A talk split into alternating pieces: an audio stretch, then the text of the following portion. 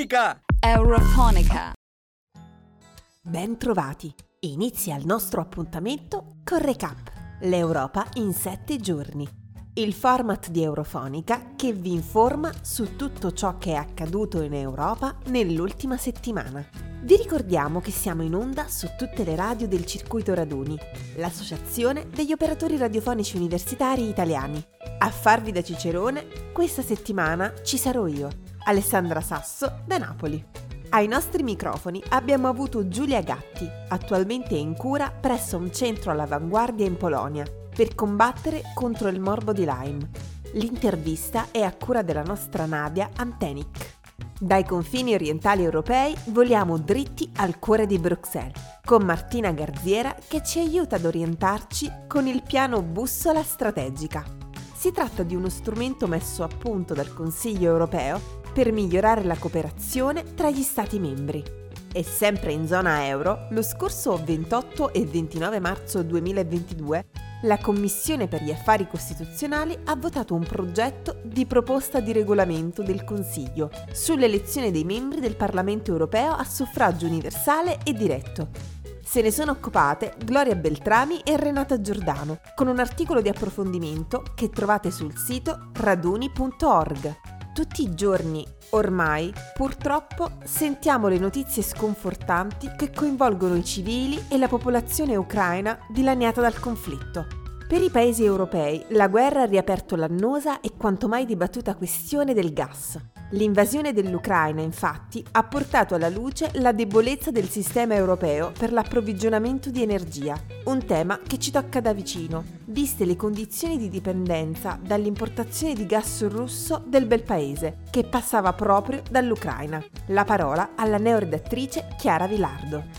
Politics, ambiente, comunità, rule of law, disoccupazione, Wirtschaftskrise, diversità, democrazia, alterações climáticas, Europa, future, migranten, diritti.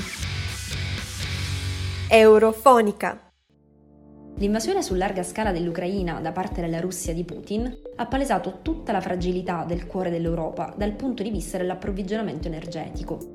In molti, infatti, dipendono dal gas importato dalla Russia per il proprio fabbisogno, alcuni più di altri, come l'Ungheria, la Slovenia, ma soprattutto Germania e Italia. Per il nostro paese, in particolare, viene brutalmente a galla l'errore di non avere compiuto, negli anni passati, uno sforzo in più per diversificare le nostre fonti di energia. Diversificare significa assicurarsi che la produzione di energia provenga da più parti. La sua diretta conseguenza? L'abbassamento del rischio di dover dipendere in larga parte, per il proprio sostentamento energetico, dalla volontà di un singolo Stato. In Italia invece il gas ricopre circa il 40% dei consumi totali ed è importato per il 90% e di questo il 40% ci viene proprio fornito da Mosca. Dalla consapevolezza di dover affrancarsi da certi legami nasce l'obiettivo, non solo italiano ma europeo, di accelerare la transizione ecologica e puntare oggi più di ieri all'uso di fonti di energia pulita. Nel frattempo, però, per non restare a secco, è necessario rafforzare l'uso di altri gasdotti, che ci sono già. Questo perché la principale via per la sua trasmissione era, ed è ancora, proprio l'Ucraina, ma è chiaro che non sarà più possibile sfruttare solamente questa via. Bisogna considerare infatti che, ben prima dell'inizio di questo scontro armato, la Russia aveva già deciso di chiudere il corridoio ucraino del gas entro il 2024. L'alternativa europea si chiama allora TANAP-TAP. Il transanatolico, o in sigla TANAP, è un gasdotto che parte dall'Azerbaigian, attraversa tutta la Turchia e finisce in Italia. È alla frontiera greco-turca che si collega al TAP, il Trans-Adriatic Pipeline, attraversando Grecia, Albania e terminando in Puglia. Un'altra possibilità risiederebbe nell'uso del gas liquido attraverso i rigassificatori greci, che, insieme ai gasdotti che formano il corridoio meridionale del gas, potrebbero tagliare fuori la Russia, dal punto di vista energetico, per il fabbisogno europeo. Si tratterebbe di impiegare il gas liquefatto, il GNL, il problema qui risiede nel fatto che sono necessarie infrastrutture per la trasformazione del gas liquido, e cioè serbatoio di stoccaggio e rigassificazione per pompare e riscaldare il gas liquido fino a riportarlo allo stato gassoso per essere inserito quindi nelle tubazioni per la sua trasmissione. Un'opzione in questo senso potrebbe essere rafforzare l'uso del rigassificatore della città greca di Alexandrupoli, nonché l'altro rigassificatore greco, quello di Revitussa, il cui gas proviene invece dall'Algeria. Questo si inserirebbe in una logica di integrazione delle altre infrastrutture chiave del gas di cui parlavamo prima. Viste le condizioni attuali, è infatti di primaria importanza per l'Unione sganciarsi dal monopolio di Gazprom, il colosso russo che fornisce il gas. Alexandropoli potrebbe essere una delle risposte e potrebbe rappresentare un'alternativa nella zona del Mediterraneo per il contemporaneo passaggio del TANAP e del TAP. È questo il percorso che va per il bel paese, probabilmente potenziato, nella triste consapevolezza che, almeno nel breve medio tempo, sarà pur sempre il gas a predominare rispetto all'utilizzo di fonti di energia rinnovabili. Ma c'è dell'altro nel breve brevissimo termine. L'invasione dell'Ucraina potrebbe acuire una riduzione che c'era già nella fornitura di gas russo ai paesi europei ed anche, di conseguenza, un brusco rialzo dei prezzi del gas.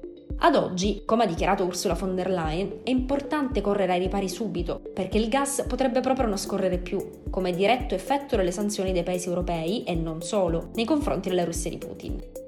La soluzione, temporanea per la verità, o almeno si spera, è anche quella di un ritorno al carbone, questa possibilità è stata palesata il 25 febbraio scorso dal Presidente del Consiglio dei Ministri italiano nell'informativa alla Camera sul conflitto Russia-Ucraina. È una strada questa che, nell'altro paese che più dipende dal gas russo, e cioè la Germania, non è mai stata abbandonata del tutto.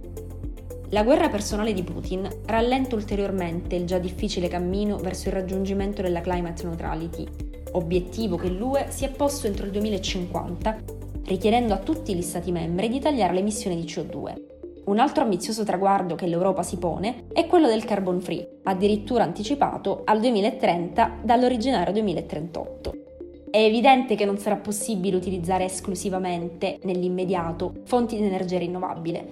Dobbiamo rassegnarci insomma all'idea che il gas ci accompagnerà nella fase di transizione verso questo obiettivo finale. L'urgenza creata dalla crisi di questi ultimi giorni accelera la necessità di diversificare l'approvvigionamento del combustibile, che resta centrale nel mix energetico europeo. Per quanto tempo ancora saranno i fatti a dircelo. Chiara Vilardo da Catania per Eurofonica. Politics, ambiente, Comunidad. rule of law, Disoccupazione. Wirtschaftskrise. Diversität. Democrazia. Alterações climáticas. Europa. future. Migranten. diritti. Eurofonica. Grazie Chiara per il tuo contributo interessante ed esauriente. Adesso è il turno di Renata Giordano, che intervista per noi la redattrice Martina Garziera. Garziera infatti si è occupata di Strategic Compass, anche detta bussola strategica per la difesa comune europea. Il tema è di stringente attualità. La guerra consumata fra Russia e Ucraina alle porte dell'Europa sta fortemente influenzando la sua stesura. L'obiettivo è programmato per il 2030, ma in cosa cambierebbe il campo della sicurezza e della difesa europea? Scopriamolo insieme.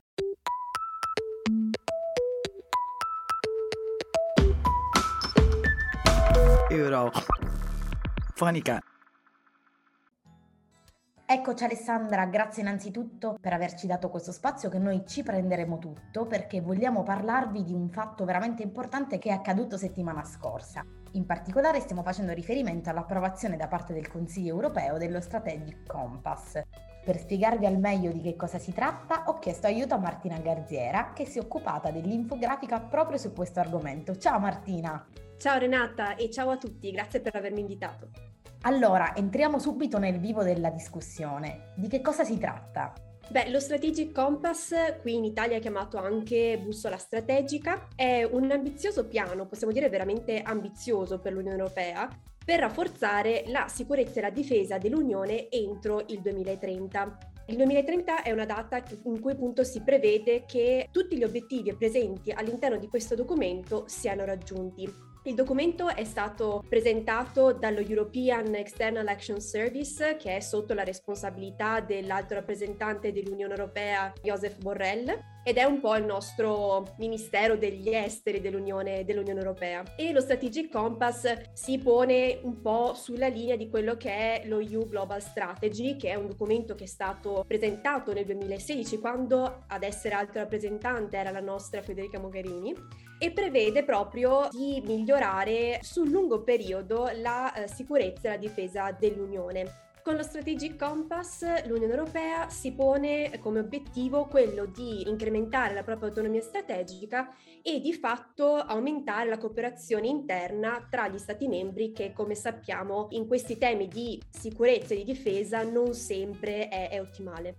Ecco, parliamo quindi di sicurezza e difesa, ma in particolare lo Strategic Compass, questa bussola strategica, su quali fronti interviene? Lo Strategic Compass interviene su quattro punti centrali che vengono appunto spiegati all'interno del, del documento. Il primo di essi è, viene chiamato azione, poi abbiamo sicurezza, investimenti e partner. Con azione si intende tutte quelle funzioni che portano ad implementare la difesa, quindi per esempio il dispiegamento di eh, 5.000 militari in una forza che sia una forza europea, non degli Stati membri, oppure eh, condurre delle esercitazioni periodiche in modo da rafforzare quella che è anche conoscenza reciproca e la cooperazione militare appunto tra, tra i paesi. Ma non solo, c'è, c'è molto altro, sto citando magari solo alcuni esempi per, per capire meglio. Nell'ambito della sicurezza invece si punta molto l'attenzione sulle minacce ibride e sulle minacce che derivano da, da internet, quindi si cerca di migliorare la difesa cyber la diplomazia informatica, ma non solo, anche per esempio la sicurezza marittima e quella, e quella spaziale. Terzo pilastro è quello degli investimenti, quindi eh, sappiamo che per il settore militare e eh, della difesa è molto importante l'economia e la tecnologia e il piano di investimenti è eh, focalizzato proprio su questo per migliorare eh, le forze e eh, gli strumenti a disposizione e fare in modo che stati che hanno potenzialità, strumenti eh, diversi possano comunque integrarsi insieme e infine abbiamo eh, la parte eh, dei partner che è molto importante ed è molto ricca e prevede eh, la cooperazione in particolare con partner strategici come la Nato, ma anche le Nazioni Unite, l'OSCE, l'ASEAN, l'Unione Africana ma sottolineerei il ruolo importante che viene dato alla Nato e in particolare al partenariato con gli Stati Uniti. Ecco, ci parlavi di cybersicurezza, quindi devo dedurre che si tratta di un progetto che ha forse un campo visivo veramente molto ampio.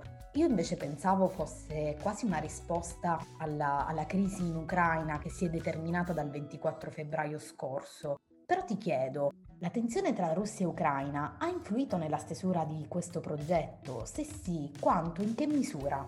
Beh, direi che senza dubbio eh, l'invasione da parte della Russia in Ucraina ha avuto un forte impatto sullo Strategic Compass. Direi in particolare per quanto riguarda l'intenzione e eh, il contesto in cui è stato poi approvato lo Strategic Compass. È necessario però dire che eh, lo Strategic Compass ha avuto una fase di scrittura, elaborazione molto più lunga. È, è da molto tempo che lo European External Action Service eh, lavora alla bozza di questo documento che era già stata presentata nel dicembre del 2021 ma che poi casualmente per coincidenze non prevedibili è stata approvata dagli Stati membri in un contesto di, di guerra tradizionale, in cui la guerra tradizionale è tornata nel continente europeo. Quindi direi che senza dubbio ha influenzato il contesto e ha ehm, rafforzato la volontà di approvare questo documento, anche se comunque eh, esso è stato redatto in un arco di tempo molto più ampio. Ok, ma allora come possiamo in definitiva considerare questo progetto? È soltanto una sorta di dichiarazione di principio che poi incontra il limite concreto degli interessi nazionali oppure è più un documento programmatico che gli Stati invece hanno intenzione di sviluppare e implementare molto presto? Direi che si può considerare un piano concreto, nel senso che l'obiettivo è quello entro il 2030 di realizzare tutti i punti presenti nel, nel documento. Ovviamente però eh, è necessario considerare che riguardando però temi come la difesa e la politica estera degli Stati membri, mi sento di dire che l'entrata in vigore, quindi l'applicazione in modo concreto della bussola strategica, sarà proporzionale a quanto effettivamente gli Stati membri lavorano a implementare. Eh, ricordiamo che appunto il tema della, della, difesa e della politica estera sono temi che fanno parte del, della, della, sovranità stessa degli Stati, quindi cedere eh, sovranità in questi ambiti è sempre molto difficile per gli Stati però è un passo importante che l'Unione Europea sta facendo e sembra appunto che gli Stati membri siano molto desiderosi di portarlo avanti, probabilmente anche considerando il contesto della guerra in Ucraina che senza dubbio ha scosso Stati membri e ha aperto gli occhi su quelle che sono le minacce all'interno del continente. Bene, adesso Credo che sia veramente tutto molto più chiaro. Grazie Martina per questa panoramica molto efficace di, questo strumento di cui secondo me se ne sentirà ancora parlare. Eh, tra l'altro mi venivano in mente le parole di Borrell quando appunto si è presentato questo progetto che a un certo punto ha detto se non ora quando ed effettivamente se ci pensiamo forse è davvero necessario che l'Unione Europea cresca in questa direzione, quindi abbandoni diciamo questa fase adolescenziale e, e diventi qualcosa di più. Tutte le crisi che si sono verificate in questi anni, penso al Covid, soprattutto la crisi tra Russia e Ucraina, insomma ci hanno dimostrato che l'Unione Europea deve fare questo passo in avanti, deve crescere, deve diventare qualcosa in più rispetto a, rispetto a quello che è già adesso. Grazie Martina, allora alla prossima! Grazie, alla prossima!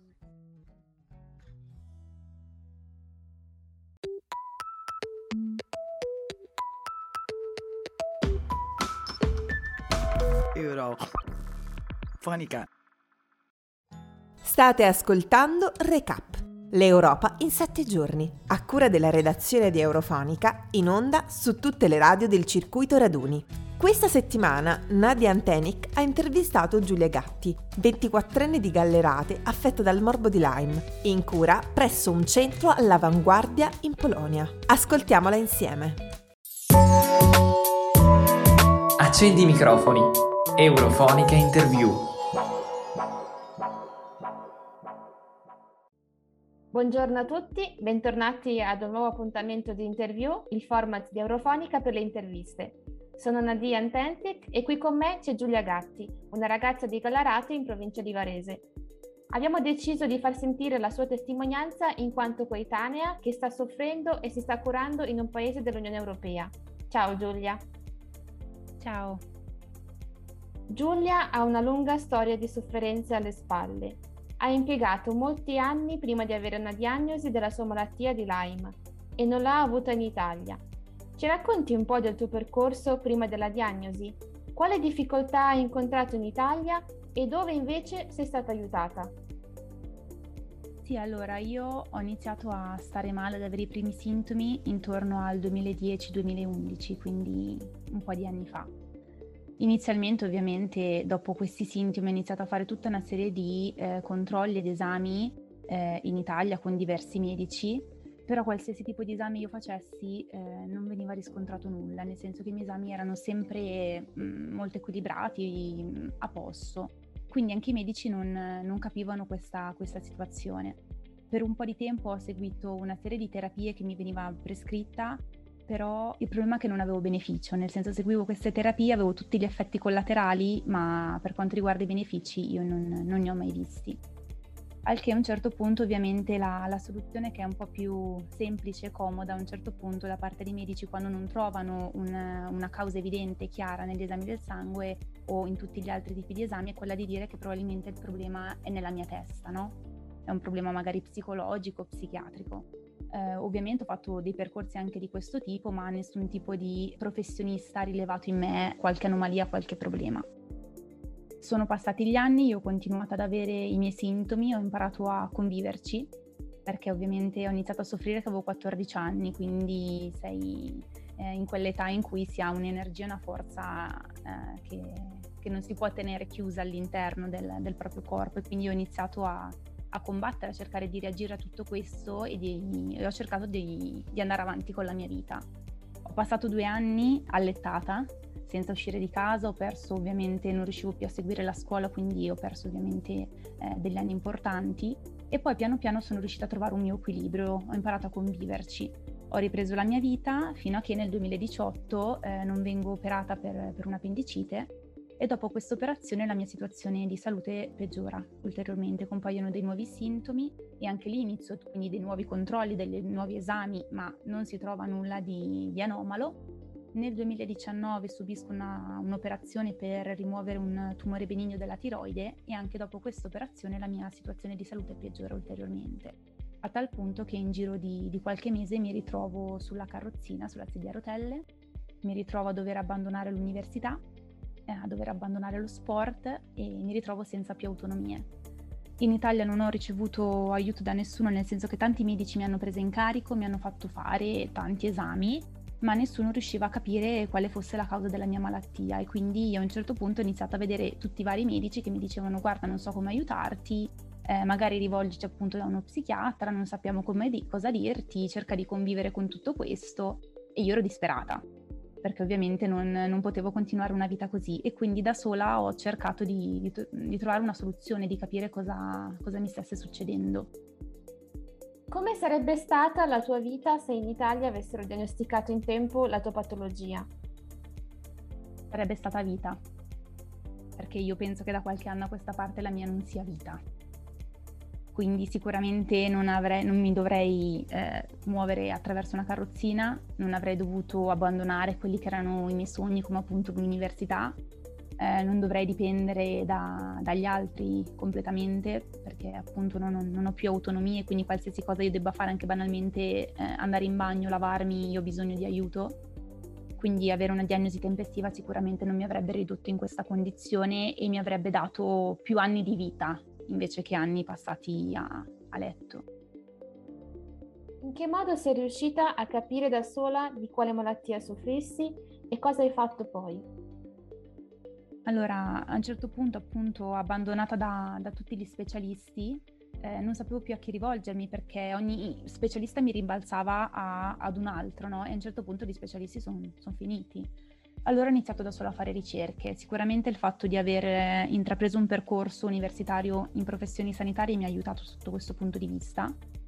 Ho iniziato a fare delle ricerche giorno e notte e dopo non so quanto, quanti giorni, quanto tempo, finisco casualmente sul sito dell'Associazione di persone affette da malattie di Lyme e co-infezioni. Leggo le storie delle persone che ne sono affette e mi ci ritrovo.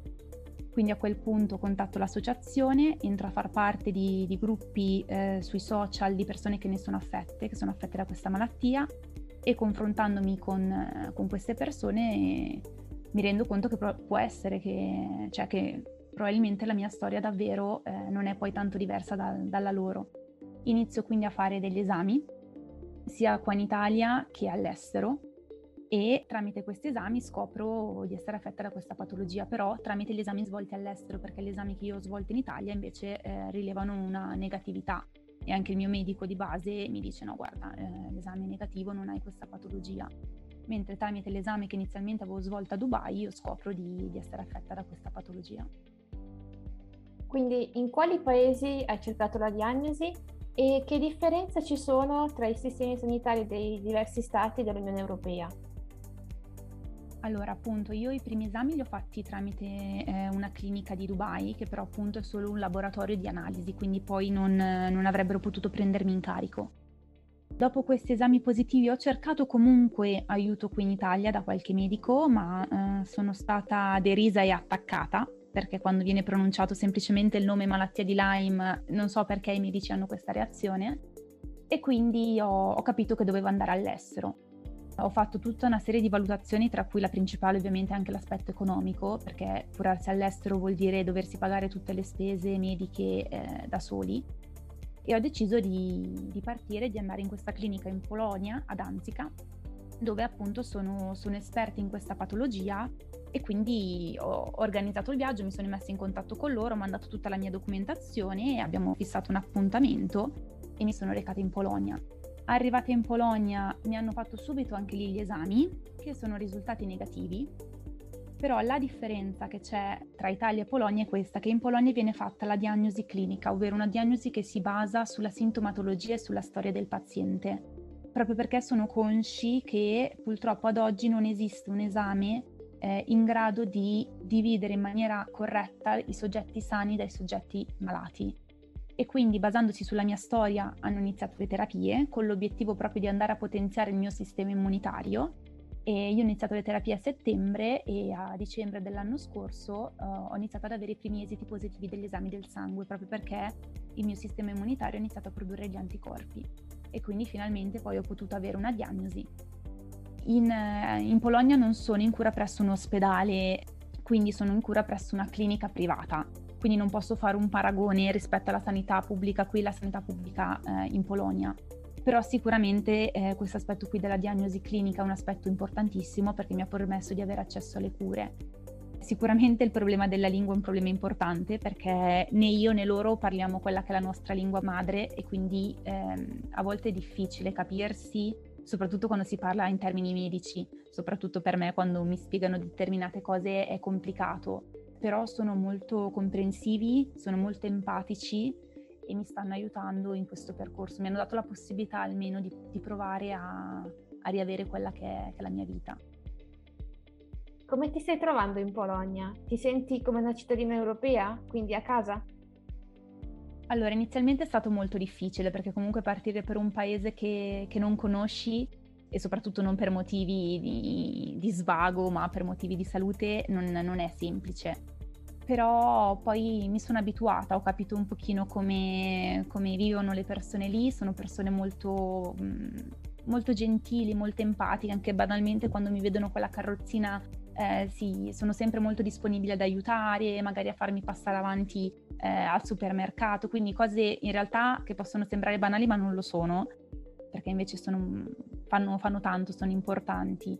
E banalmente anche in aeroporto la stessa identica assistenza che io ricevo qui in Italia la, la ricevo anche, anche, là in Polonia, c'è l'assistenza che mi, che mi permette ovviamente di, di, prendere il volo in sicurezza e che mi aiuta in tutti gli spostamenti, perché ovviamente con la carrozzina è tutto più complicato. E, e, anche in clinica tutto sommato mi trovo bene, hanno sicuramente delle metodologie un po' diverse, dei modi di, di gestione diversi da quelli che ci sono in Italia, però però abbiamo trovato un equilibrio, quindi va bene, mi trovo bene.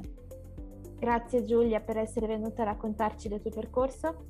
Ci auguriamo che sia utile ad altri. Noi di Eurofonica ti auguriamo una pronta guarigione. Grazie mille, spero anch'io possa essere d'aiuto ad altre persone. Accendi i microfoni. Eurofonica Interview.